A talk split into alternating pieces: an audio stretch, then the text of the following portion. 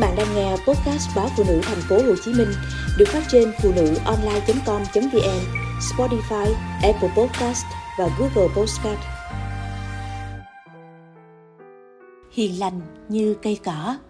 Má tôi thường nói, rau ăn non, thuốc hái già. Đó là khi má cắp sổ ra vườn, hái mớ tần dày lá, thêm ít lá hẹ vào nhà chưng với đường phèn, thêm vài trái tắc khi nghe con trai tôi húng hắn ho. Thời tiết mùa này thật lạ, người lớn, trẻ con gì cũng bệnh. Má cắt mấy trái tắc, bỏ hạt cho khỏi đắng. Mớ lá hẹ, tần dày lá cắt nhuyễn, để hết vào một cái chén, thêm ít đường phèn, đem chừng cách thủy.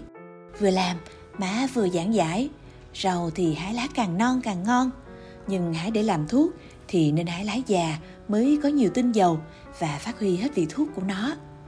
Từ nhỏ đến lớn, chỉ trừ khi bệnh nặng mới uống thuốc tây hoặc đi bác sĩ. Còn những bệnh lặt vặt như nhức đầu, sổ mũi, ho thì tôi luôn được uống những vị thuốc ngọt ngọt má chưng từ cây lá trong vườn với đường phèn hay mật ong.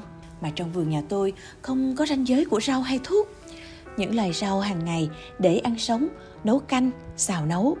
Khi cần thì chúng lại biến thành những vị thuốc rất hiệu nghiệm Trời oi bức, cái nóng hầm hập phả từ mặt đường bê tông hắt lên người mỗi khi xe chạy ngoài đường.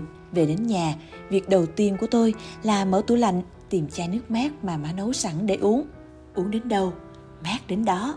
Cái nóng nực khó chịu, chợt tan biến.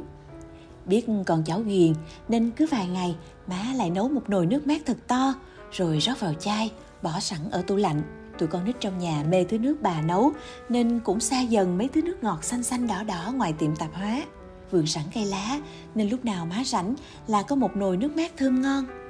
Mã đề mọc thành đám, những cây già có bông rụng xuống lại mọc lên chi chít cây con.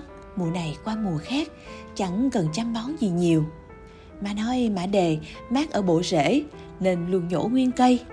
Ra góc vườn, bẻ mấy lá lẻ bạn, thêm ít cây thuốc dòi những cái tên nghe ngộ ngộ mà đến bây giờ tôi không ngừng thắc mắc sao chúng lại có cái tên như thế. Cắt thêm ít lá dứa, vài khúc mía lau là đã đủ nguyên liệu để nấu một nồi nước ngon lành. Có khi má còn xin hàng xóm được mớ rau bắp, bỏ vào nấu chung. Nhà nhiều con nít, khi tắt bếp, má không quên cho một ít đường phèn, cho nước thêm ngọt thơm. Mùi thơm của cây lá hòa quyện với vị ngọt của mía lau, của đường phèn thấm vào cuốn họng, khiến cả nhà đều mê. Má tôi thường nói, không gì hiền lành bằng cây cỏ, cơm không rau, như đau không thuốc. Trong vườn, má còn trồng thêm nhiều loại cây có vị thuốc khác, như ngải cứu, tía tô, hương nhu đủ đủ đực, vân vân. Hai cây đủ đủ đực trong vườn nhà, ra hoa không biết bao mùa.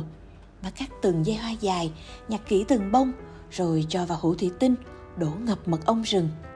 Ai cũng biết hoa đu đủ đực là đệ nhất đắng. Nhưng thật lạ, chỉ để chừng 2 tháng, thứ nước chiết ra từ loài hoa đắng ngát ấy quyện với mật ong rừng chẳng còn thấy đắng nữa.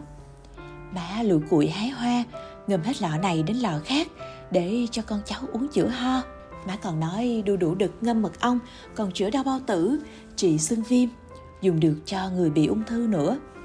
Tôi nhớ đợt mình phải đi công tác dài ngày, má nhét theo mấy viên kẹo để trong cái bọc ni lông viên kẹo méo méo chứ không tròn trịa như kẹo mua ở ngoài tiệm. Đây là thứ kẹo má dùng tầng dày lá, thêm tắc, đường phèn, lá hẹ, tía tô, gừng và rau diếp cá. Nấu thật lâu trên bếp rồi cô đặt lại thành kẹo để chữa ho. Má dặn tôi ráng ngậm ngày vài viên sẽ tốt cho công việc suốt ngày phải nói như của tôi. Ngậm viên kẹo chua chua, ngọt ngọt mà thấy lòng sưng sưng lòng má thương con cháu, rộng dài như trời biển. Chiều chiều, má lại lúi húi tưới nước cho mấy cái cây trong vườn nhà. Khu vườn nhỏ mà xanh um cây cối, bình yên trong nắng cuối ngày. Tụi cháu lao choi chơi đùa, thỉnh thoảng lại nhắc chừng, mai nấu nước mát uống nha bà ngoại.